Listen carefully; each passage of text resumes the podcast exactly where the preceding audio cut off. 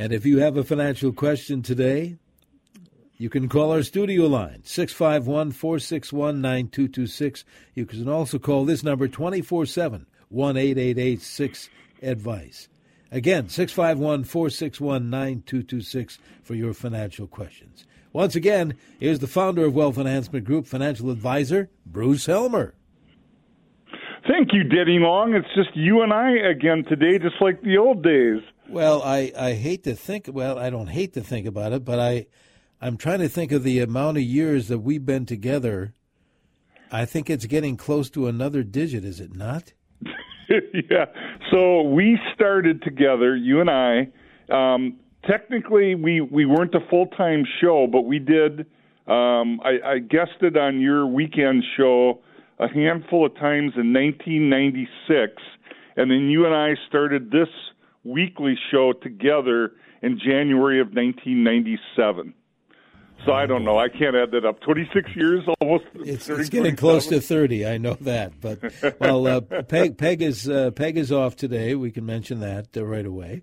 Uh, and uh, but again, we certainly do welcome uh, calls and text messages the whole hour.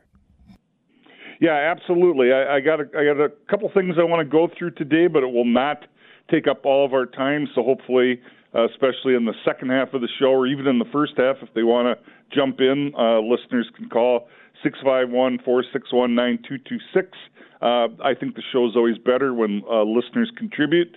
But Danny, a couple things I wanted to uh, get after today. I just got done after you know two and a half years of not being able to do it. I just got done with uh, our fall uh, kind of uh, uh, event uh, where I went out and did speaking engagements or sem- seminars, whatever you want to call them. Um, I kind of did my fall tour and did about a dozen speaking engagements, uh, not just in Minnesota, but in other states as well.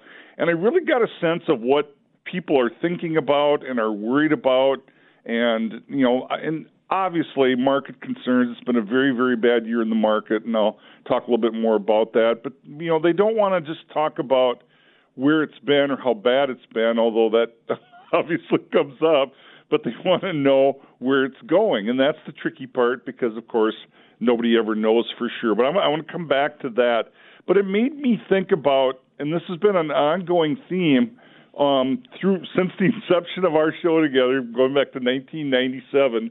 We occasionally do a show where we focus on the noise out there and where people get their information, and it's it's kind of a two-edged sword because on the one hand I think people need to educate themselves about personal finance. They need to read. They they need to look things up.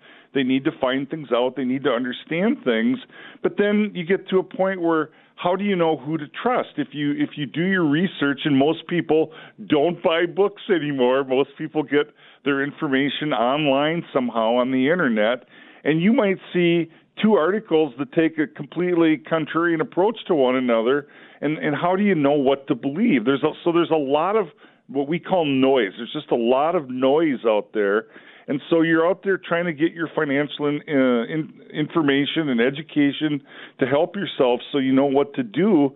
And and how do you know what to believe? And and who whatever you're seeing many times whoever provided that information has got some sort of vested interest or ulterior motive to try to get you to take action. So I guess the first thing I would tell all of our listeners is, you know, tr- tr- I think Ronald Reagan said, trust but verify. So if you see something or read something, double, you know, double check, get get more than one reference. Find find someone uh, other resource that verifies the the first information that you got. Even me, I tell people, don't take my word for it. Whether you're listening to a radio show or hearing me at a speaking engagement or seeing me on TV, don't take my word or on a one-on-one meeting.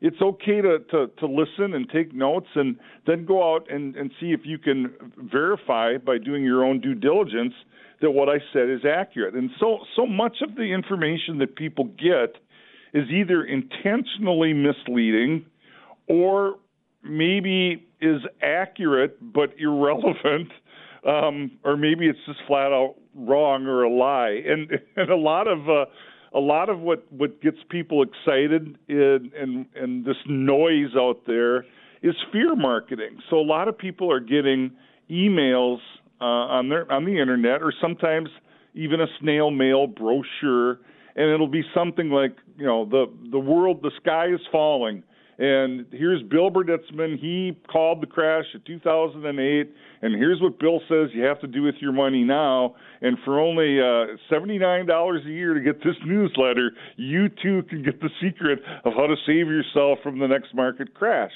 So you get these. You, you get these emails and you get these brochures and you think, boy, I got to protect myself.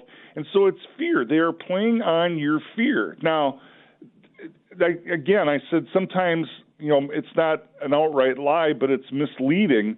So maybe Bill Berditzman did predict the crash of 2008, but you dig a little bit deeper and you find out he predicted 100 other crashes that never actually happened.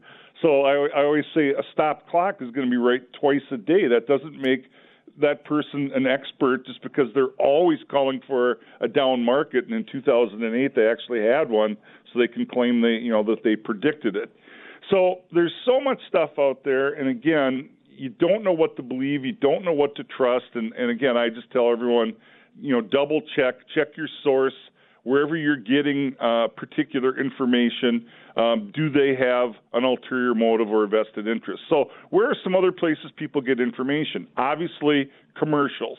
Now, again, the commercials that I see, I don't want to say that they're that they're lying or they're misleading but I would say that they're they're oftentimes irrelevant. They'll talk about something that sounds good in a commercial, but when I apply it to the real world or practical application, I'm not really sure how it, how it helps anybody or does anything.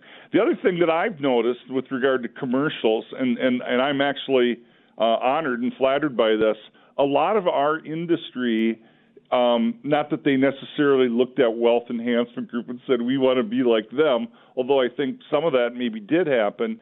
But the commercial commercials always used to be about returns or the research that our team does and the and the lengths we go to to make sure that you know we get the best ROI on your money. And the commercials have turned to more of a relationship and we're in this together. I know UBS went to you and us, and that's the type of approach that Wealth Enhancement Group has always had from the beginning. We've seen the industry actually over the years, uh, in a lot of ways, um, kind of start to follow our lead, things that we did all the time. Out on the road, you know, a lot of a lot of people that came to my speaking engagement said, "Are you a fiduciary?" And my answer was, "Yeah, we were a fiduciary before it became cool to be a fiduciary. We've we've always been a fiduciary." So let's talk about that for a second. What does that even mean? It's become a you know a buzz phrase: fiduciary standard versus suitability standard. Suitability means if you're working with an advisor, the advice that they give you must be suitable. Well, that seems obvious, but there can be a lot of different answers to a financial situation that are suitable. Um, obviously, there's some things that are not suitable, but within the range of suitable, there's a lot of choices. And is the advisor giving the best possible information or giving you a suitable recommendation but that also this uh, recommendation is better for them somehow. That their um, the, the advice is based not only on what's good for you, but what's good for them. If you're a fiduciary, you must always give the best possible advice that you can. That's the standard. And not everybody, you know, works to that standard. But you basically, I tell people, we work for you. We don't work for Wall Street. We don't work for a big, giant Wall Street firm. We work for you. And again, going back to our beginning point of noise, recognize that a lot of the media, the lot, a lot of the shows, a lot of the places where people get information, the sponsors or the you know the the people that put out those shows are big companies on Wall Street, and might they want to influence the consuming public uh, to do things that might be good for them? Of course they do, and that's okay. But we just need to to understand that. So again, take everything with a grain of salt and try to verify uh, someplace else other than the first place you got the information. The other commercials I, uh, that I wanted to mention, and I'm going to mention a specific name here, and I think I'm okay doing this. Some people say, "How can you talk about your competition? Aren't you afraid you'll promote them instead of your own company?" And I, I think competition's great. I welcome competition. So no, it doesn't bother me to do that. But a lot of listeners, I'm sure, have seen um, uh, commercials by Fisher Investments. They do a lot of TV ads. They do a lot of ads on sports events, golf tournaments, football games. Sometimes they take out a whole page in you know national publications, and and the theme is pretty consistent. Fisher Investments, our fees are structured so we do better when you do better. Talk, you know to the client. A lot of our clients come from other money managers. Um, we don't sell commission products. You know, the, the, those are the, the running theme of the commercial, and they're accurate in terms of how Fisher works, how their business model works. The Wealth Enhancement Group business model is exactly the same. I actually like to draw reference to Fisher because, again, people have seen the commercials and they have a reference point that, that they can relate to. So I'll say, well, you know how, how Fisher works. If you're if you're trying to understand my firm, it starts like that. The fee is based; it's a flat percentage based on the assets under management. So if your account grows, we take the same percentage but of a bigger number. So we win when you win. If your account shrinks in value, we don't do as well. The fees are transparent. We are motivated. We are incentivized, as is Fisher, to to uh, to to try to do the best we can for our clients because we're in the boat together. And and I think that's a really good approach. And Fisher's obviously had great success with that approach. But let me draw some differences between, say, our firm and Fisher they they go to great lengths to talk about you know that they don't sell commission products. Well, Wealth Enhancement Group does, and the implication on the ad I think is that if you do that, you're violating your fiduciary obligation somehow. And and the reality is is that at Wealth Enhancement Group we we are a hybrid firm, meaning we have an affiliation with a broker dealer, but we're also a registered investment advisor.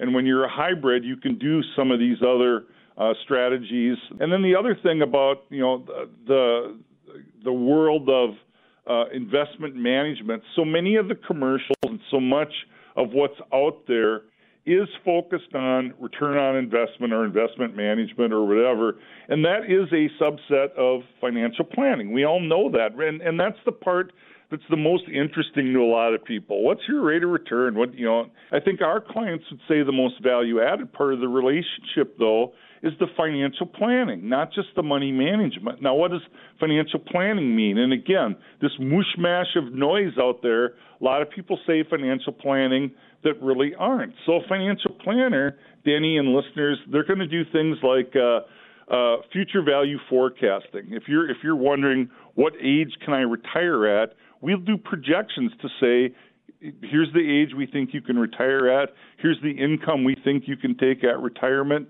without running out of money before you die. We'll build in an inflation factor onto that income because your cost of living won't stay the same.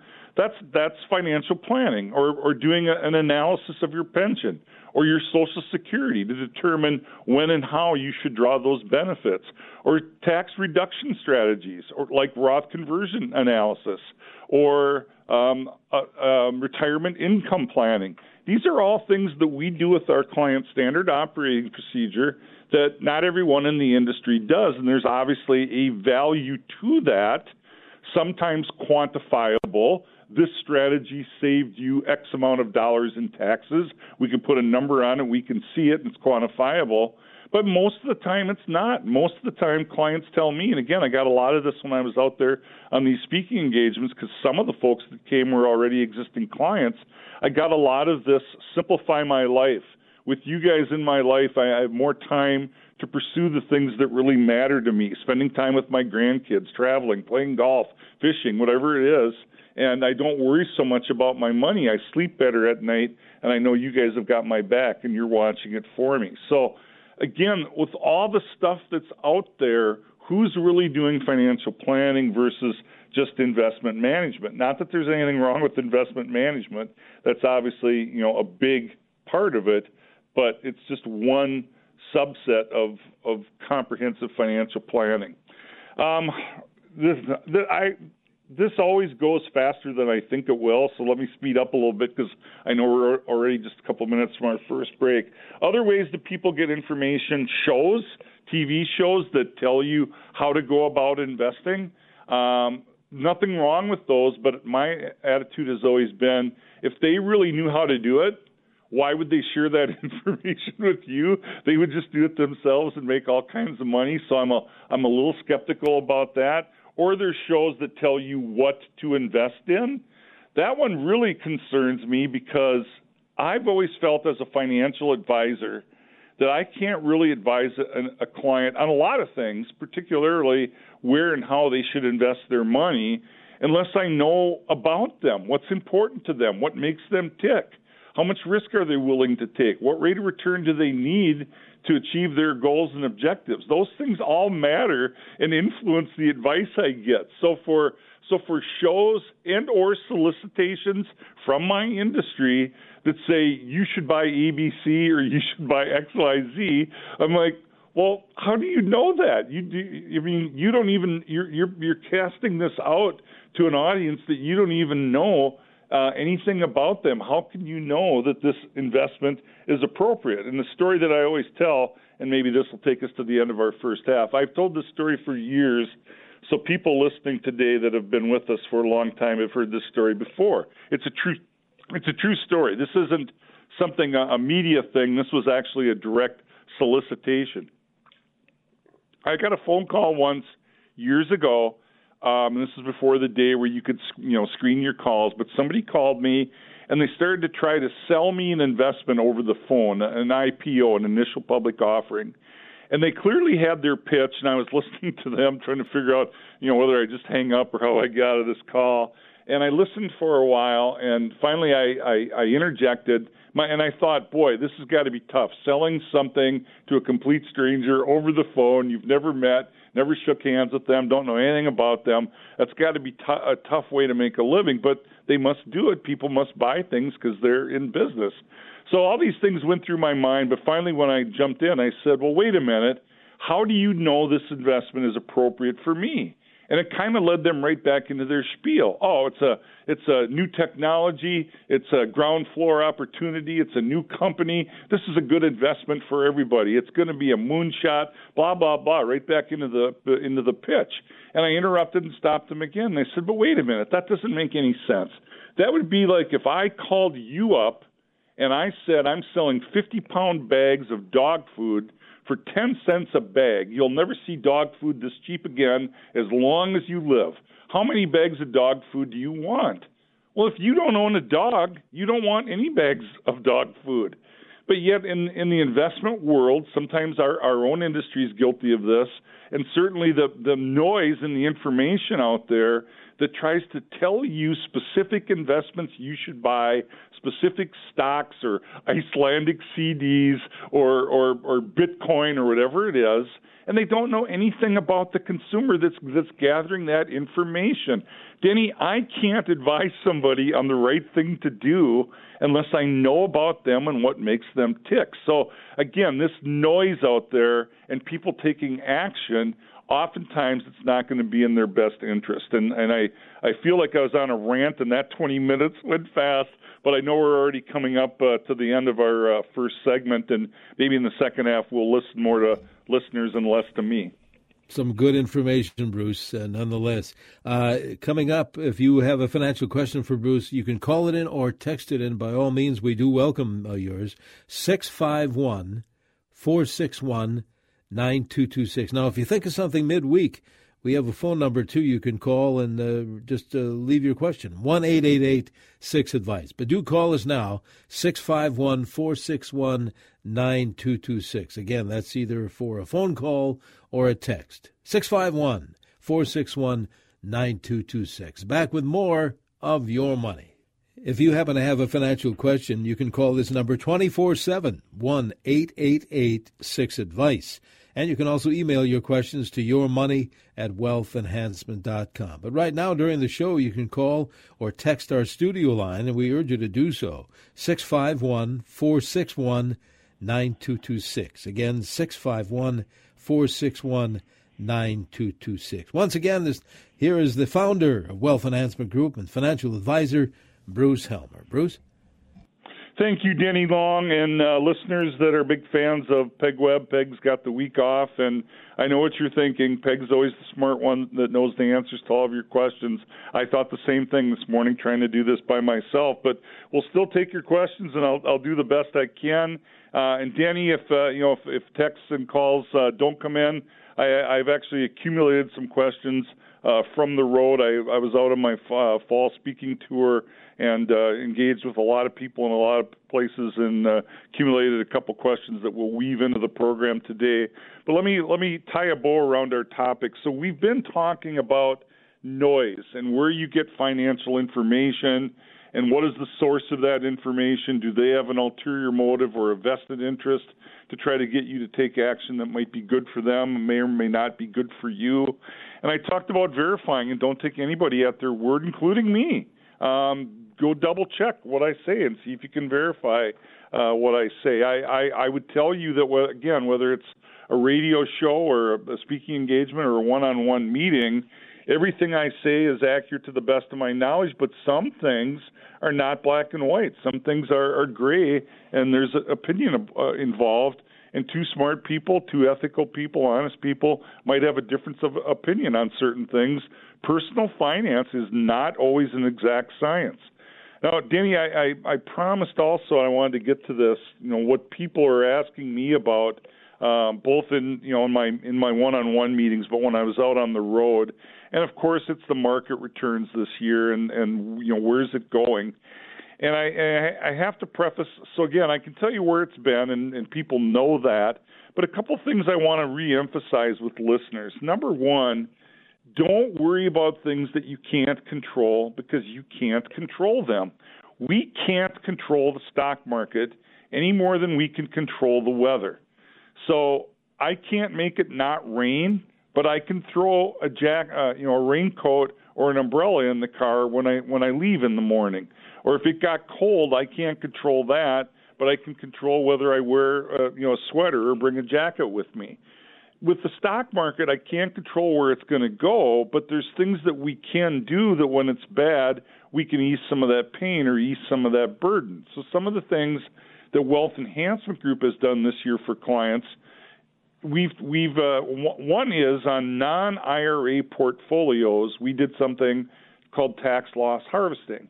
This is a benefit to our clients and it's a benefit to their ultimate return on investment because we give them a tax deduction for losses. And at the end of the day, when you're looking at your ROI, it's your after tax return or the money you actually get to keep that is most significant. So, overly simplistically explained, tax loss harvesting is where we go into your portfolio and let's say we sell position A. And position A is, let's say it's a large cap domestic growth fund. And, and and I know what people are thinking, even as I say that. Well, wait a minute. What do you mean you sell, Bruce? I've heard you say for whatever it is, 27 years. You know, buy when it's low, sell when it's high. Don't sell. Why would we sell now when the market's down 20 some percent?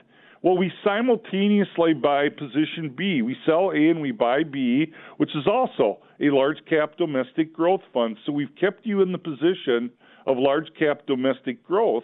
But by selling A and locking in that loss, you get to take that as a tax deduction. You can deduct up to $3,000 a year in losses. So even while you're in position B and when the market recovers, and it will, you will recover, you still get to take those losses on your tax return. That's a huge advantage. That's a huge addition to total return on investment after taxes. Some of the other things that we did that might be a little less profound, um, because we had high inflation, we put investments in the portfolios. We overweighted a little bit in things that usually do well in inflationary times. We've got some some tips or treasury uh, uh, inflation protected I bonds in the portfolios, uh, maybe more stocks that declare dividends in the portfolios, uh, maybe more things like uh, precious metals, uh, gold and silver, other precious metals, com- oil, and other commodities. So those are things that we did to you know to try to improve the overall return on the portfolio or reduce the risk.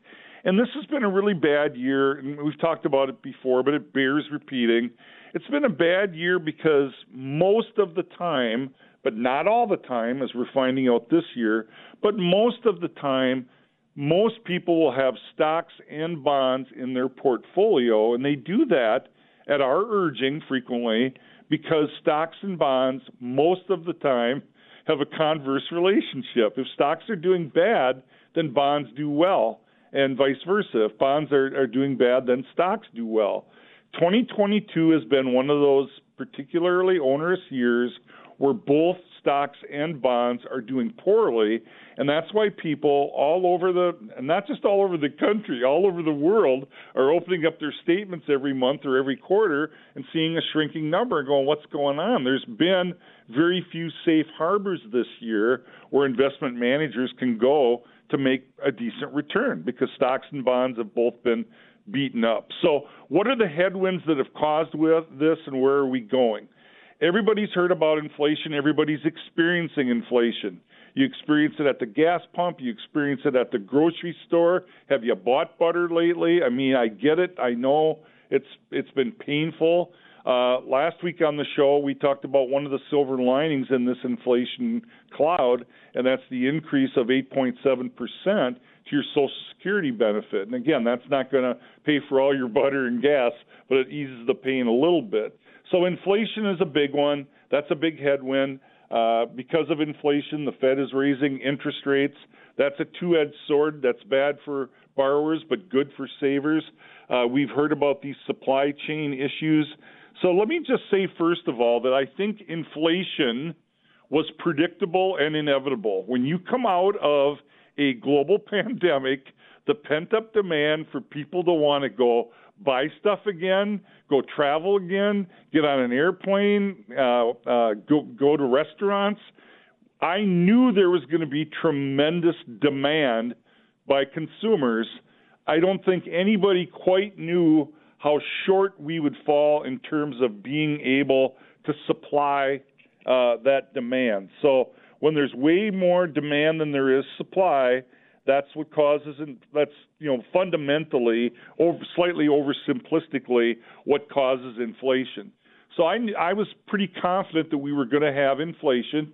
I don't think it'll be long term personally. And by the way, this is not unique to America. The political parties like to point fingers at each other when things are going bad and thump themselves on the chest and take credit when things are going good. Most of the time, it doesn't have very it has very little to do with with politics.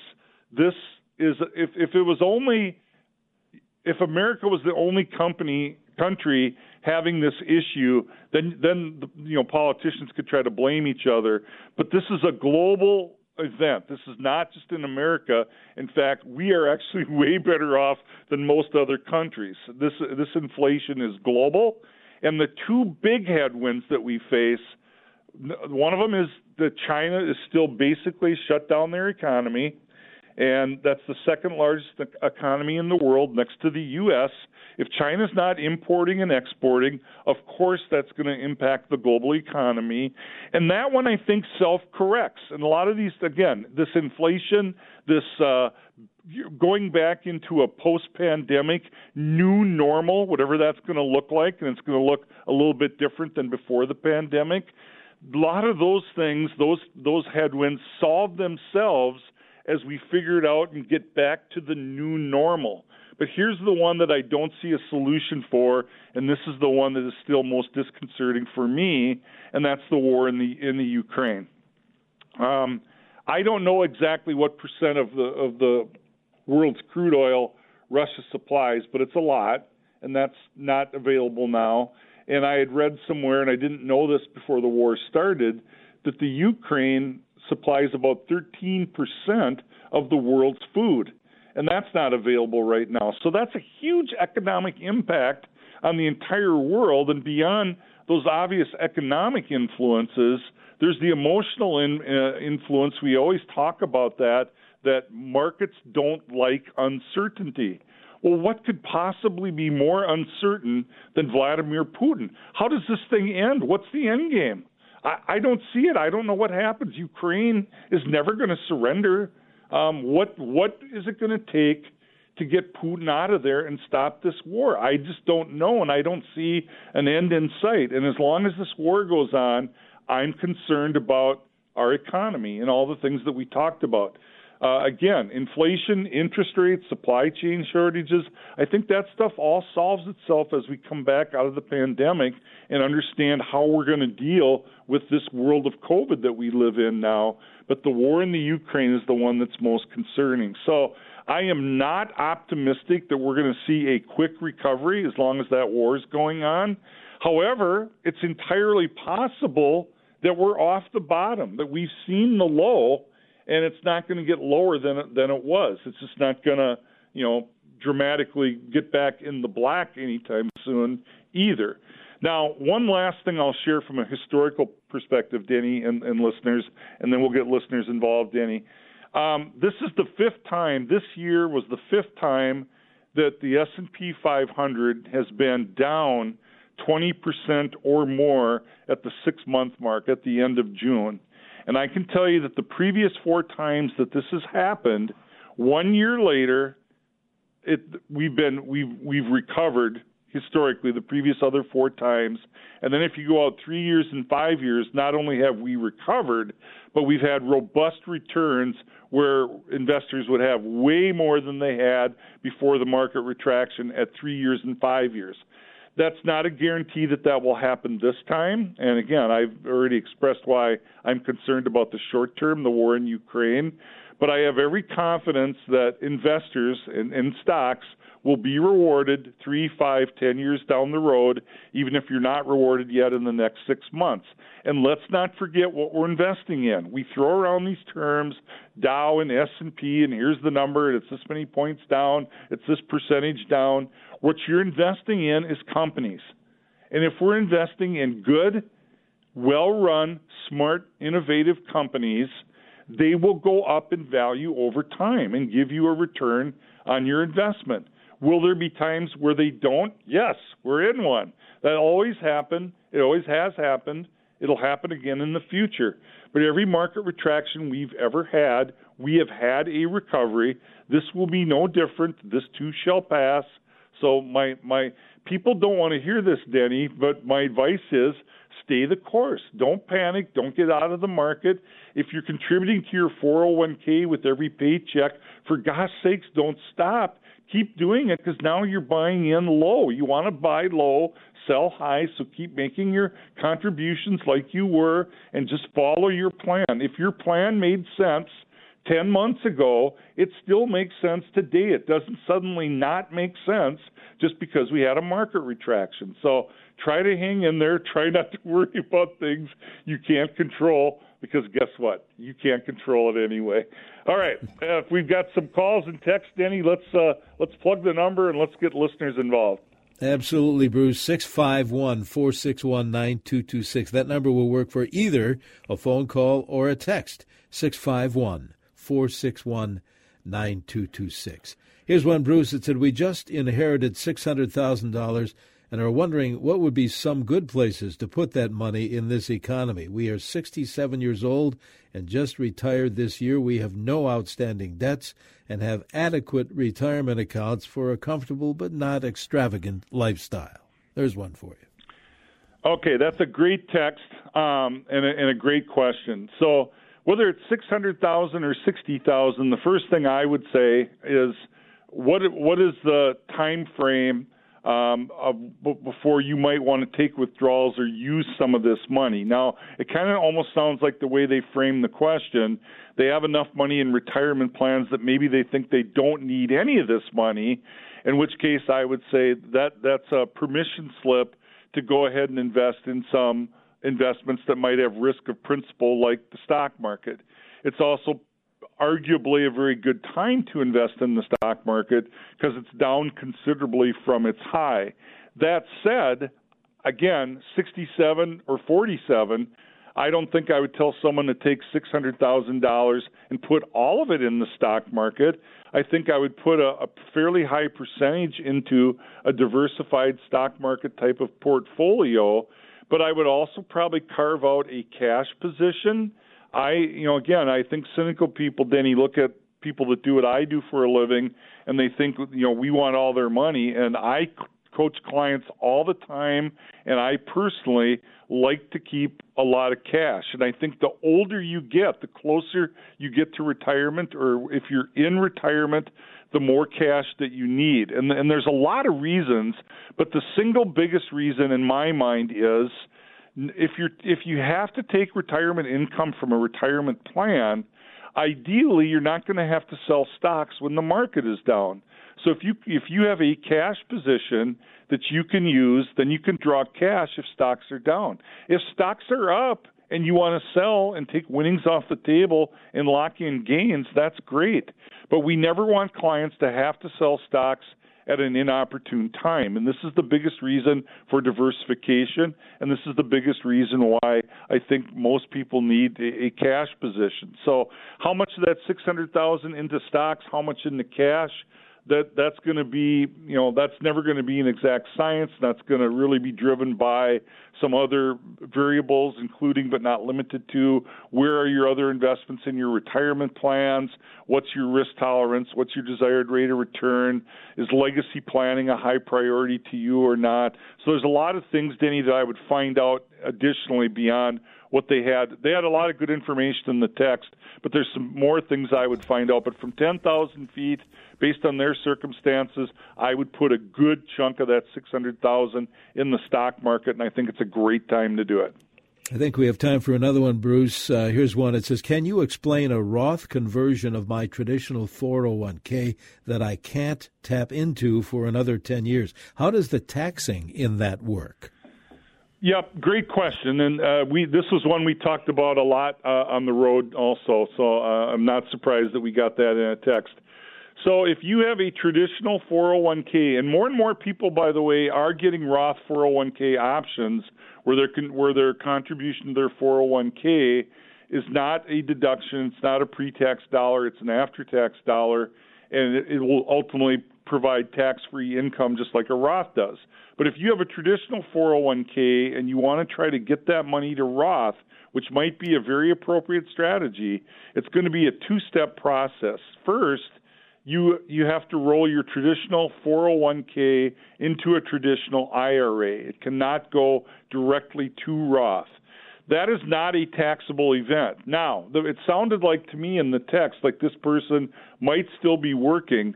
So your your 401k has to allow for something called in service distributions, meaning that you can roll part of your 401k to an IRA while you're still working at that company and still contributing to your 401k plan. If it does not allow for in service distributions, there's probably nothing you can do until you retire or separate service from that company. But, uh, but either way, whether it's an in service distribution or whether you've separated service from that company, the first step is to move the traditional 401k to a traditional IRA. That is not a taxable event. Now, when you're in the traditional IRA, we would look and say, does it make sense to convert any of this to Roth? And if so, how much? And what we're going to look at, Denny, is the tax consequence because whatever gets converted is treated like a withdrawal from that tax deferred account and it's taxed at ordinary income tax rates. So the texters seem to want to know what, what you know what's the tax bracket. It's added to all of your other taxable income and whatever bracket that taxable income puts you in, the 10% bracket, 12% bracket, 22% bracket, whatever your bracket is, that's the percentage of income that you're going to pay on that conversion. And that's why oftentimes we will look at a conversion and we might say it doesn't make sense right now. The tax is too high, the cost is too high, we don't want to do it. But that same client, maybe a year later, they've retired now they don't have a paycheck anymore, and they haven't taken a lot of money out of their investments. They they don't have to take required minimum distribution yet. Maybe they haven't even turned on Social Security yet, and maybe they dropped from a 24% tax bracket down to a 10 or a 12. Now we say now it makes sense to convert enough of that traditional IRA to soak up the low bracket you're in until we bump into that 22 or 24 percent bracket again. And we might do that several years in a row. So that analysis in terms of when to do it and how much to do it is standard operating procedure for us. Again, it's a subset of comprehensive financial planning, and I think it's an important part because doing that right is going to make a huge difference in your life, in your retirement, and the amount of income that you can take. And it's one more way of assuring you don't run out of money before you run out of breath. And Denny, I know we're close to the end again. I'm sorry I got on a rant and we couldn't get more questions in, but uh, those are both good texts. And always good information, Bruce. Thanks. Always good to hear from you again. If you want to ask a question uh, in a few days before the next show, call 888 6 Advice. 24 7 that's available to you. You can always email questions at yourmoney at wealthenhancement.com. Those numbers again, 888 6 Advice. And again, for any email questions, by all means, send them to yourmoney at wealthenhancement.com. Join us next time for another edition of Your Money.